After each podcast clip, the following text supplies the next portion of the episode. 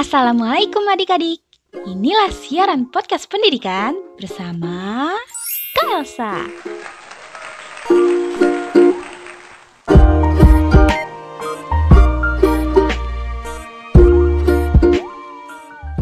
Semangat pagi pendengar podcast pendidikan. Pada kesempatan ini, Kak Elsa hadir untuk berbagi ilmu dengan adik-adik sekalian tentang karya seni imajinatif tiga dimensi. Dengan mengikuti program siaran radio ini, diharapkan adik-adik dapat 1. Mengingat kembali apa itu karya seni imajinatif 2. Mengetahui apa itu karya seni imajinatif tiga dimensi Dan 3. Mengetahui contoh dari karya seni imajinatif tiga dimensi Nah, adik-adik, masih ingat gak nih apa itu karya seni imajinatif? Yuk kita ingat kembali. Karya imajinatif adalah hasil karya yang telah melalui proses membayangkan atau menciptakan sesuatu dalam alam pikiran atau hayalan. Contohnya nih adik-adik, Kak Elsa sedang membayangkan sesuatu di alam pikiran atau hayalan tentang indahnya pedesaan di daerah perbukitan yang suasananya sangat asri, indah, dan hijau. Nah, dari hayalan Kak Elsa tersebut, Kak Elsa menuangkannya pada karya seni dua dimensi. Yang mana dalam karya dua dimensi tersebut terdapat gambar gunung, rumah, pohon, dan sungai. Itulah hayalan yang sedang Kak Elsa bayangkan. Sangat indah bukan? Sekarang kita sambungkan nih ke pengertian karya seni imajinatif tiga dimensi. Adik-adik sudah ada yang pernah dengar belum ya? Apa itu karya tiga dimensi? Karya tiga dimensi adalah karya yang memiliki tiga unsur, yaitu panjang, lebar, dan tinggi.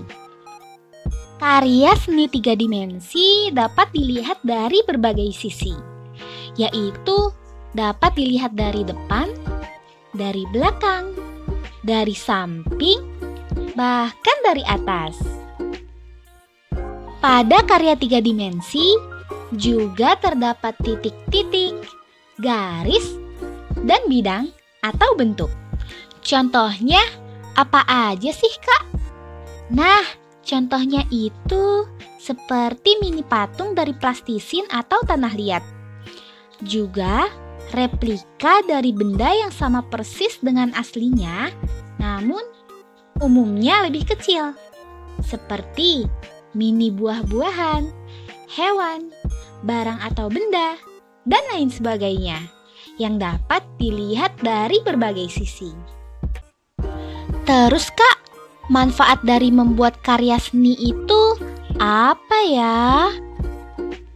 Manfaat dari membuat karya seni itu ada banyak. Di antaranya, satu, meningkatkan kemampuan pengetahuan dan ingatan. Dua, mengurangi stres dan depresi. Tiga, merangsang imajinasi, dan empat, meningkatkan rasa percaya diri. Wah, ternyata banyak ya manfaatnya. Gimana nih adik-adik? Apakah sudah paham tentang karya imajinatif tiga dimensi? Yuk cobain langsung untuk membuat karya seni imajinatif tiga dimensi. Adik-adik bisa membuat karya tersebut dari bahan plastisin, tanah liat, ataupun fandoh loh. Untuk karya yang ingin adik-adik buat, sesuai keinginan kalian ya. Kalau ingin membuat mini buah-buahan, boleh. Ingin membuat mini sayur-sayuran, boleh. Intinya, apa pun hayalan yang sedang adik-adik bayangkan, boleh diciptakan langsung menggunakan plastisin, fandoh, ataupun tanah liat.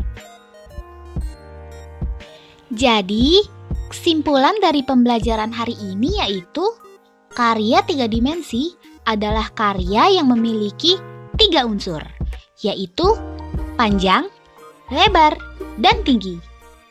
Karya seni tiga dimensi dapat dilihat dari berbagai sisi, yaitu depan, belakang, samping, bahkan dari atas. Juga, pada karya tiga dimensi ini terdapat titik-titik, garis, dan bidang atau bentuk.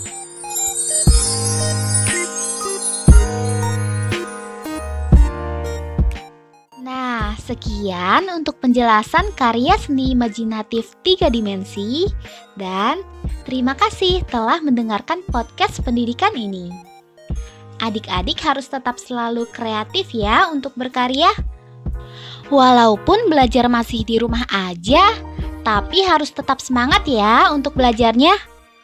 Dan juga semoga kita semua sehat selalu. Stay safe and keep healthy. Salam pendidikan. Sampai jumpa kembali pada topik berikutnya tentang pola irama. Wassalamualaikum warahmatullahi wabarakatuh.